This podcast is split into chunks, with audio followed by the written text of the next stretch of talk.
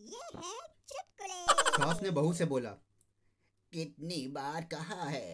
बाहर जाओ तो बिंदी लगा के जाया करो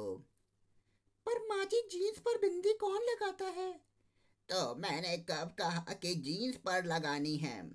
बिंदी तो माथे पर लगानी है चुड़ैल